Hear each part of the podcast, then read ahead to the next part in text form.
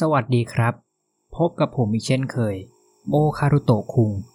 ในต่างประเทศ เราหลายคนน่าจะคงเคยได้ยินเหตุการณ์ก่อการร้าย หรือมีผู้บุกรุกในสถานที่ต่างๆ จนสร้างความตื่นตระหนกให้กับผู้คนจำนวนมาก ซึ่งทางหลาย ๆ ประเทศ ก็จะมีมาตรการล็อกดาวน์สถานที่ เพื่อป้องกันหากเกิดเหตุความไม่สงบ หรือมีผู้บุกรุกเข้ามาในสถานที่นั้นๆ โรงเรียนในหลายประเทศก็เช่นกันครับ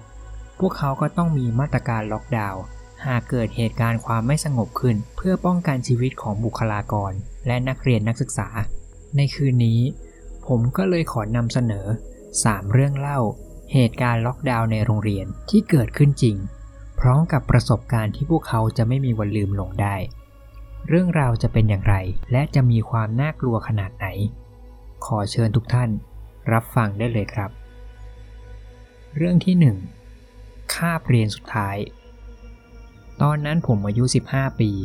และจำได้ดีว่าวันนั้นเป็นวันศุกร์ผมกำลังนั่งเรียนวิชาเลขอยู่ ซึ่งเป็นคาบสุดท้ายของวันนี้แล้ว แน่นอนว่าคาบสุดท้ายของวันศุกร์แบบนี้ หลายๆ คนก็ไม่ค่อยอยากจะมีสมาธิในการเรียนแล้ว นักเรียนทุกคนคงคิดเหมือนผมว่า เมื่อไหร่เสียงกริ่งเลิกเรียนจะดังสักทีครูของผมเขาก็เป็นคนที่กันเองมากๆ พอเขาเห็นว่าพวกผมเริ่มเหนื่อย และเบื่อกับการเรียนเลขแล้ว เขาเลยเปลี่ยนมาชวนพวกผมเล่นเกมแทน โดยครูได้เปิดเกมในเว็บไซต์หนึ่ง และให้พวกเราเล่นทายชื่อบริษัทจากภาพโลโก้ที่เว็บไซต์สุ่มมาให้ดู ตอนนั้นพวกเราก็สนุกกันมาก พวกเราคุยเล่นหยอกล้อกันไปพลาง แล้วก็ถ่ายรูปโลโก้ไปพลาง จนจู่ๆลำโพงภายในห้องเรียนพวกเราก็ดังขึ้น มันเป็นเสียงพูดของครูใหญ่ที่พูดผ่านทางไมในห้องทำงานของเขา เสียงของครูใหญ่ตอนนั้นมันสั่นมากๆ จนเกือบจะจับใจความไม่ได้ ที่ผมได้ยินชัดๆเลยก็คือ ให้ล็อกดาวน์โรงเรียน และนี่ไม่ใช่การซ้อม ตอนนั้นผมยอมรับเลยว่าพอผมได้ยินคำว่าล็อกดาวน์ผมขนลุกขึ้นมาทันที ขณะที่นักเรียนทุกคนเงียบ และมองหน้ากันด้วยความตกใจ ครูของพวกเราก็รีบสั่งให้พวกเราช่วยล็อกประตูและหน้าต่างทุกบาน และสั่งให้พวกเราปิดไฟในห้องทั้งหมด และไปนั่งรวมกลุ่มกันแอบอยู่ที่มุมห้อง ส่วนครูก็นั่งชิดกับประตู และคอยฟังเสียงอยู่ที่ด้านนอก ตอนนั้นผมกลัวมากๆ ผมไม่กล้าแม้แต่จะพูดกับใครแล้ว ผู้หญิงในห้องบางคนก็เริ่มเก็บอาการไม่อยู่ และเริ่มร้องไห้ออกมา ไม่นานนักเสียงของครูใหญ่ก็ดังผ่านลำโพงขึ้นมาอีกรอบ เขาประกาศว่า ตอนนี้มีคนร้ายเป็นผู้ชายหนึ่งคน บุกเข้ามาในโรงเรียน และไม่รู้ว่ามีอาวุธอะไรหรือไม่ ตอนนั้นทางโรงเรียนประกาศว่าจะตัดไฟทั้งหมด หลังจากนี้ห้ามทุกคนออกจากห้องเรียน จนกว่าจะมีประกาศจากทางครูใหญ่เพิ่ม หลังสิ้นเสียงประกาศ ไฟด้านนอกห้องเรียนทั้งหมดบริเวณโถงทางเดิน ก็ถูกดับมืดสนิท ตอนนี้ทั้งโรงเรียนมืดไปหมด จนผมมองไม่เห็นแม้แต่นาฬิกาในห้องเรียน ไม่นานต่อมา ผมก็เริ่มได้ยินเสียง มันคือเสียงของผู้ชายที่ร้องสุดเสียงอย่างบ้าคลั่ง ดังกึกก้องมาจากโถงทางเดินของโรงเรียน มันน่ากลัวมากๆ เสียงมันไม่ต่างจากเสียงในหนังสยองขวัญที่ผมเคยดูมาเลย เสียงผู้ชายคนนั้น ร้องดังไปทั่วโรงเรียน และผมก็ได้ยินเสียง น่าจะเป็นเสียงของการทุบล็อกเกอร์ ดังไล่เข้ามาใกล้ห้องเรียนของพวกเราเรื่อยๆ ตอนนั้นผมกลัวมากๆ กลัวจนตัวสั่นไปหมด แม้แต่เพื่อนผู้ชายผมบางคนก็เริ่มสะอื้นร้องไห้ออกมาเบาๆ และสิ่งที่ผมกลัวที่สุดก็เกิดขึ้น ตอนนั้นเสียงผู้ชายคลั่งคนนี้มาหยุดอยู่ที่หน้าห้องเรียนของพวกเราแล้ว และก็ตามมาด้วยเสียงบิดประตูอย่างบ้าคลั่ง พร้อมกับเสียงทุบประตูห้องแรงๆ นักเรียนหญิงในห้องบางคนถึงกับกรีดร้องออกมาด้วยความกลัว และตะโกนไล่ให้ชายคนนั้นออกไป ครูของผมพยายามส่งสัญญาณบอกให้ทุกคนใจเย็นๆและเงียบๆ แต่ดูเหมือนจะไม่ทันแล้ว ผู้ชายด้านนอกยิ่งทุบประตูแรงขึ้น และตะโกนเข้ามาว่า ฉันจะฆ่าพวกแกให้หมด ผมเห็นครูพยายามเอาตัวดันประตูไว้ ส่วนนักเรียนทุกคนตอนนี้ทำได้แค่กอดกันตัวสั่น และช่วยกันปลอบให้ใจเย็นลง ผมไม่รู้ว่าผมต้องทนฟังเสียงทุบประตูนานขนาดไหน กว่าเสียงทุบประตูจะหยุดไปเอง และก็เป็นเสียงฝีเท้าของผู้ชายที่เดินไปทางอื่นพร้อมกับตะโกนโวยวายไปด้วย จนกระทั่งเสียงของเขาค่อยๆเลือนหายไป หลังจากนั้นอีกนานแค่ไหนผมก็บอกไม่ได้ มันก็มีเสียงประกาศของครูใหญ่ดังขึ้นมาอีกรอบ พร้อมกับไฟที่ทางเดินนอกห้องเรียนที่กลับมาติดสว่างเหมือนเดิม ครูใหญ่พูดด้วยน้ำเสียงที่ใจเย็นขึ้นว่า ตอนนี้คนร้ายออกไปจากโรงเรียนแล้ว ขอให้นักเรียนและคุณครูทุกคน กลับมาเรียนตามปกติได้ แต่เพื่อความปลอดภัย ขอให้ครูและนักเรียนทุกคน ล็อกประตูอยู่แต่ในห้องไว้ก่อน จนกว่าจะหมดคาบเรียน หลังจากหมดคาบเรียนวันนั้น ตำรวจก็เข้ามาตรวจสอบที่โรงเรียนและตามหาตัวคนร้าย แต่ตำรวจก็แจ้งว่าคนร้ายน่าจะหนีไปแล้ว ครูมาเล่าให้ผมฟังในภายหลังว่า คนร้ายน่าจะเป็นผู้ชาย น่าจะมีอาการทางจิต บุกเข้ามาในโรงเรียนตอนช่วงคาบเรียนสุดท้าย ทีแรกคนที่เจอกับคนร้ายคือเลขาของครูใหญ่ ที่กำลังนั่งทำเอกสารอยู่โต๊ะหน้าฟรอนต์ของโรงเรียน คนร้ายเดินมาที่เธอ และตะโกนโวยวายใส่เธอ และพยายามจะเข้ามาจับตัวเลขาไว้ ด้วยความตกใจกลัวของเลขา เธอเลยวิ่งหนีออกจากโรงเรียน และโทรมาแจ้งกับทางครูใหญ่ และหลังจากวันนั้นผมก็ได้ยินข่าวลือเพิ่มมาอีกว่า ในคืนวันเดียวกันนั้น มีพานโรงของโรงเรียนที่เข้ามาทำงานกะดึก จังหวะที่เขาจะเข้าไปในห้องเก็บของหลังโรงเรียน พานโรงก็เจอกับผู้ชายคนหนึ่งนอนหลับอยู่บนพื้นห้องเก็บของโดยในมือของเขาถือปืนพกอยู่ ด้วยความตกใจกลัว พานโรงเลยไม่ได้ล็อกประตูขังผู้ชายคนนั้นไว้ แต่กลับรีบวิ่งหนีออกจากโรงเรียน และโทรเรียกเจ้าหน้าที่ตำรวจ แต่พอตำรวจมาถึงที่เกิดเหตุ ปรากฏว่าคนร้ายก็ได้หนีออกจากห้องเก็บของไปแล้ว จนถึงทุกวันนี้คนร้ายที่ปลุกโรงเรียนผม ก็ยังไม่มีใครจับตัวได้ เรื่องที่ 2 พักกลางวัน โรงเรียนของผมมีช่วงพักกลางวัน 2 เวลา โดยพักกลางวันช่วงแรก จะเป็นของเด็กม .1 ถึงม .3 และช่วงที่ 2 ก็จะเป็นพักกลางวันของเด็กม .4 ถึงม .6 วันที่เกิดเหตุล็อกดาวน์นั้น มันเกิดขึ้นตอนเดือนตุลาคมเมื่อหลายปีก่อน วันนั้นผมจำได้ดีว่า เป็นวันที่ฝนตกหนักที่ด้านนอกโรงเรียน และตอนนั้นเป็นช่วงพักกลางวันของช่วงที่2 ในขณะที่ผมกำลังนั่งกินแซนด์วิชกับเพื่อนๆในห้องผมอยู่นั้น จู่ๆผมก็ได้ยินเสียงดังติดต่อขึ้นสี่ครั้ง มันคล้ายกับเสียงฟ้าผ่า ตอนนั้นผมเข้าใจแบบนั้นจริงๆ แต่ทุกคนในโรงอาหารกลับกรีดออกมา และลุกวิ่งหนีกันชุลมุน ผมตกใจมากว่า แค่เสียงฟ้าผ่าทำไมต้องตกใจขนาดนั้น เพื่อนผมที่นั่งอยู่ข้างๆ รีบคว้าตัวผม แล้วบอกว่าให้รีบหนี มีคนถือปืนบุกเข้ามาในโรงเรียน ตอนนั้นทุกอย่างเกิดขึ้นเร็วมาก รอบตัวผมชุลมุนวุ่นวายไปหมด จานชามตกแตกเต็มพื้นไปหมด ทุกคนต่างวิ่งหนีกันคนละทิศละทาง แล้วผมก็ได้ยินเสียงรปภของโรงเรียนตะโกนขึ้นมาว่า ให้ทุกคนรีบหนีไปที่ห้องอเนกประสงค์ พวกผมทุกคนเลยรีบวิ่งไปที่ห้องอเนกประสงค์ ห้องนี้เป็นห้องที่ใหญ่มากๆ สามารถจุคนได้หลายคนสบายๆเมื่อเด็กนักเรียนในโรงอาหารทั้งหมดย้ายเข้ามาอยู่ในห้องอเนกประสงค์แล้ว ผมก็เห็นรปภของโรงเรียน 4 คน ช่วยกันปิดประตูล็อกทุกบาน และปิดหน้าต่างล็อกพร้อมกับปิดม่านทั้งหมด พวกผมต้องติดอยู่ในห้องนี้นานถึงหนึ่งชั่วโมงกว่า จนผมเริ่มรู้สึกว่าไม่ได้ยินเสียงโวยวายที่ด้านนอกแล้ว ผมเลยไปถามรปภคนหนึ่งว่าเกิดอะไรขึ้น พี่รปภเลยเล่าให้ฟังว่า มีผู้ชายคนหนึ่งบุกเข้ามาในโรงเรียนพร้อมกับปืน เขาเป็นคนที่มีอาการทางจิต และบ้านเขาก็อยู่ติดกับโรงเรียน โดยไม่กี่วันก่อนหน้านี้ ชายคนนี้เพิ่งมีอาการคลุ้มคลั่ง และจะเผาบ้านตัวเอง และขู่ตำรวจว่าเขาจะฆ่าตัวตายหากตำรวจเข้ามาจับเขา หลังจากเหตุการณ์นั้น ก็มีตำรวจมาที่โรงเรียน และมาช่วยทางโรงเรียน พานักเรียนกลับเข้าห้องเรียนตามปกติ โชคดีวันนั้นไม่มีใครได้รับบาดเจ็บ และคนร้ายก็ถูกจับกลุ่มตัวได้ แต่ก็มีควันหลงเกี่ยวกับเรื่องชายคนนี้อีกนิดหนึ่งครับ เพื่อนผมที่มีชื่อว่าแบรนดี้เล่าให้ผมฟังว่า บ้านของเขานั้นอยู่ติดกับบ้านคนร้ายคนนี้ และเขาจำได้ว่าเมื่อช่วงวันฮอลโลวีนที่ผ่านมา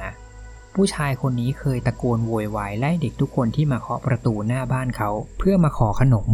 และขู่ว่าจะฆ่าเด็กทุกคนที่มายุ่งกับเขา แล้ววันนั้นผู้ชายคนนี้ก็กรีดแขนตัวเอง และเอาเลือดตัวเองมาเขียนบนประตูหน้าบ้านตัวเองว่า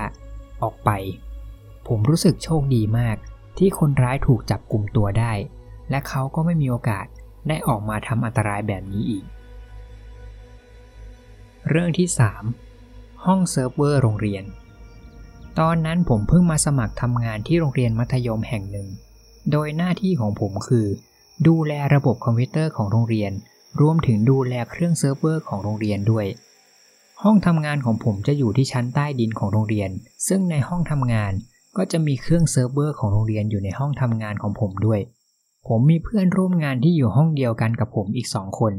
พวกเขาชื่อเดฟและบ๊อบ ผมชอบงานที่ผมทำมากๆ เพราะห้องที่พวกผมทำงานนั้นสะดวกสบาย มีคอมพิวเตอร์และอุปกรณ์ครบครัน แอร์ในห้องก็เย็นสบาย ซึ่งห้องนี้ผมการันตีได้เลยว่า น่าจะเป็นห้องที่น่าอยู่ที่สุดในโรงเรียนนี้เลย ช่วงวันที่เกิดเหตุ มันเป็นวันที่ผมเพิ่งทำงานที่โรงเรียนนี้ได้แค่ไม่กี่สัปดาห์ ตอนนั้นมันเป็นช่วงเวลาพักกลางวันของโรงเรียน เดฟและบ๊อบไม่ได้อยู่ที่ห้องทำงาน ผมไม่แน่ใจว่าพวกเขาน่าจะขึ้นไปทำงานเคลียร์เอกสารที่ชั้นบน ในห้องทำงานจึงมีแค่ผมคนเดียว ที่กำลังนั่งกินแซนด์วิชอยู่ที่โต๊ะทำงาน แต่ระหว่างนั้นมันก็มีสายโทรเข้ามาในโทรศัพท์ของห้องทำงาน ผมเข้าไปรับสายก็เป็นเจ้าหน้าที่ผู้หญิงที่อยู่โต๊ะฟรอนต์ของโรงเรียน เธอโทรมาแจ้งผมด้วยน้ำเสียงสั่นๆว่า มีคนบุกเข้ามาในโรงเรียน และไม่แน่ใจว่ามีอาวุธหรือเปล่า ตอนนี้โรงเรียนปิดล็อกดาวน์อยู่ ให้ผมปิดไฟในห้องทั้งหมด และอย่าออกจากห้องเด็ดขาด ผมวางสาย แต่ใจผมตอนนั้นไม่ค่อยรู้สึกกลัวมากเท่าไหร่ เพราะผมคิดว่าคนร้ายคงไม่น่ารู้ทางที่ลงมาห้องทำงานที่อยู่ชั้นใต้ดินได้ แต่ผมก็ทำตามคำสั่งของโรงเรียน ผมปิดไฟในห้องทั้งหมด และผมก็เพิ่งมารู้ตอนนั้นเองว่า ประตูห้องทำงานนี้ไม่ได้มีตัวล็อกประตู ผมเลยทำได้แค่ปิดประตูไว้ และเดินกลับมาที่โต๊ะทำงานของผมตามเดิม และเล่นมือถือต่อ เวลาผ่านไปหลายนาทีแล้ว แต่ทุกอย่างก็ยังเงียบสนิท ผมไม่ได้ยินเสียงอะไรดังจากข้างบนเลย ผมส่งข้อความไปหาเพื่อนผมทั้งสองคน แต่พวกเขาก็ยังไม่ยอมตอบอะไรกลับมา ทีแรกผมว่าจะใช้โทรศัพท์ในห้องทำงาน โทรขึ้นไปถามสถานการณ์ที่ด้านบน แต่ก็นึกขึ้นมาได้ว่า มันเป็นกฎของช่วงล็อกดาวน์ที่ว่า ระหว่างล็อกดาวน์ห้ามใช้โทรศัพท์ในโรงเรียนเด็ดขาด ผมเลยต้องเปลี่ยนใจกลับมานั่งเล่นมือถือต่อ แต่ระหว่างนั้น ผมก็ได้ยินเสียงด้านนอก มันคือเสียงฝีเท้าของใครบางคน ที่กำลังเดินมาที่ห้องทำงานของผม ผมคิดว่าน่าจะเป็นเพื่อนร่วมงานของผมแน่ๆ พวกเขาน่าจะกลับมาแล้ว ผมเลยลุกขึ้นยืน และพยายามชะเง้อมองไปที่ประตู ผมเห็นร่างผู้ชายคนหนึ่ง เปิดประตูเดินเข้ามาในห้อง ผมเกือบจะร้องทักเรียกชื่อเพื่อนผมแล้ว ถ้าผมไม่มาสะดุดกับสีเสื้อของผู้ชายคนนั้นที่มันเป็นสีแดง ผมจำได้แม่นว่า วันนั้นไม่มีใครใส่ชุดสีแดงแน่ๆ ผมรีบมุดตัวหลบใต้โต๊ะทำงานโชคดีที่ตอนนั้นผู้ชายเขายังมองไม่เห็นผม เพราะมีตู้เซิร์ฟเวอร์บังการมองเห็นอยู่ ผมนั่งขดตัวหลบอยู่ใต้โต๊ะ ผมยอมรับว่าตอนนั้นผมเพิ่งจะเริ่มกลัวขึ้นมาจริง ๆ ผู้ชายคนนั้นเดินวนไปวนมาในห้อง และเดินชนของในห้องเสียงดังไปหมด ผมภาวนาให้เขาอย่าเจอผม และออกจากห้องนี้ไปสักที แต่โชคก็ไม่เข้าข้างผมมากนัก เพราะผมลืมปิดเสียงโทรศัพท์ไว้ แล้วจังหวะนั้นจู่ๆโทรศัพท์ก็ส่งเสียงแจ้งเตือนว่ามีข้อความใหม่เข้ามา แม้จะเป็นเสียงสั้นๆ ครั้งเดียว แต่มันก็ทำให้ชายคนนั้นได้ยิน และเดินมาที่บริเวณที่ผมซ่อนตัวอยู่ ผมกลัวมากจนต้องหลับตาและไม่กล้ามองสิ่งที่กำลังเกิดขึ้น แล้วจู่ๆผมก็รู้สึกถึงมือใครบางคนมาจับที่แขนผม ผมรีบร้องตะโกนด้วยความกลัว และขอร้องว่าอย่าทำอะไรผม แต่เจ้าของมือนั้นกลับบอกผมว่า ให้ผมใจเย็นๆเขาไม่ได้จะทำอะไร ผมเลยค่อยๆลืมตาขึ้นมา ผมก็เห็นผู้ชายในชุดสีแดงมานั่งขดตัวอยู่ข้างๆผม เขาใส่เสื้อคล้ายเสื้อกันหนาวสีแดง และสวมหมวกแก๊ปสีดำกางเกงขายาว ผมเลยถามเขาว่า คุณมาหลบในห้องนี้เหมือนกันเหรอ เขาก็ตอบผมว่าใช่ เขาวิ่งหนีมาจากข้างบน แล้วก็มาหลงอยู่ที่ชั้นใต้ดินจนมาเจอห้องนี้ ผมเลยรู้สึกโล่งใจขึ้นมาที่เขาไม่ใช่คนร้าย ผมเลยให้เขาเข้ามาแอบกับผมด้วย ระหว่างนั้นผมเลยถามเขาว่า เขาเป็นเจ้าหน้าที่ที่ทำงานในโรงเรียนเหมือนกันเหรอ ดูเหมือนเขาจะนิ่งกับคำถามผมไปครู่หนึ่ง ก่อนจะหันมาตอบผมว่า ไม่ใช่ เขาเป็นผู้ปกครองที่จะมารับลูกของเขา แต่ตอนนั้นโรงเรียนประกาศล็อกดาวน์เขาเลยตกใจมาก จนมาวิ่งหนีมาหลบอยู่ในห้องนี้ และเขาก็ถามผมกลับว่า แล้วบริเวณนี้มีทางออกที่ไหนอีกบ้านที่สามารถออกจากโรงเรียนได้ ผมเลยรีบชี้บอกทางเข้าไป แต่ตอนนั้นผมก็เริ่มรู้สึกแปลกๆ มันเป็นความรู้สึกที่บอกไม่ถูก และผมก็นึกขึ้นได้ว่า เมื่อกี้มีข้อความส่งมาหาผมในโทรศัพท์มือถือ ผมเลยหยิบมือถือขึ้นมาอ่านข้อความ ข้อความนั้นเป็นของเดฟเพื่อนผมส่งมา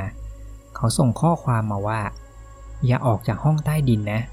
คนร้ายมีปืน เขาสวมเสื้อสีแดงกับหมวกสีดำเท่านั้นแหละครับ ผมถึงกับขนลุกจนตัวเย็นไปหมด ผมนิ่งค้างอยู่แป๊บหนึ่ง และค่อยๆหันมามองหน้าผู้ชายที่แอบอยู่กับผมตอนนี้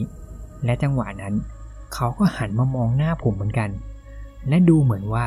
เขาจะรู้ตัวแล้ว ผมไม่รอช้า รีบสปริงตัววิ่งหนีออกจากห้องสุดชีวิต ผมยังจำได้ไม่มีวันลืม ผมได้ยินเสียงปืนสามนัด ที่ยิงไล่หลังผม มันเป็นปาฏิหาริย์มากๆ ที่ผมไม่โดนยิงเลยแม้แต่นัดเดียว ผมวิ่งหนีขึ้นมาที่ชั้นบน ซึ่งเป็นจังหวะเดียวกันกับที่ตำรวจมาถึงที่โรงเรียนแล้ว หลังจากนั้นคนร้ายก็ถูกจับกลุ่มตัวได้ ที่ห้องทำงานชั้นใต้ดิน สรุปว่าคนร้ายเป็นผู้ชายอายุประมาณ 40 ปี เขามีปัญหาส่วนตัวบางอย่างกับครูบางคนในโรงเรียนนี้ วันนั้นเขาเลยบุกมาที่นี่ เพื่อเหมือนจะมาทำร้ายครูคนนี้ แต่โชคดีที่ตอนนั้น ทุกคนล็อกดาวน์โรงเรียนได้ทัน จึงไม่มีใครได้รับอันตราย แต่สำหรับผม เสียงปืนที่ยิงไล่หลังผมในวันนั้น นึกถึงเสียงนั้นทีไร มันก็ทำให้ผมขนลุกไม่หาย จนถึงทุกวันนี้ และทั้งหมดนี้ครับ ก็คือ 3 เรื่องเล่าจากเหตุการณ์จริงที่เคยเกิดขึ้นในวันล็อกดาวน์ของโรงเรียน ใครมีความคิดเห็นกับเรื่องนี้อย่างไร ก็คอมเมนต์เข้ามาพูดคุยกันได้นะครับ ขอขอบคุณทุกท่านที่ติดตามรับฟังเรื่องราวจนจบครับ ใครที่ชอบเรื่องเล่าแบบนี้ ผมก็ขอฝากกดแชร์และกดติดตาม เพื่อเป็นกำลังใจในการเล่าเรื่องราวใหม่ ๆ ด้วยครับสำหรับตอนนี้ ผมก็ต้องขอกล่าวคำว่า ขอบคุณและสวัสดีครับ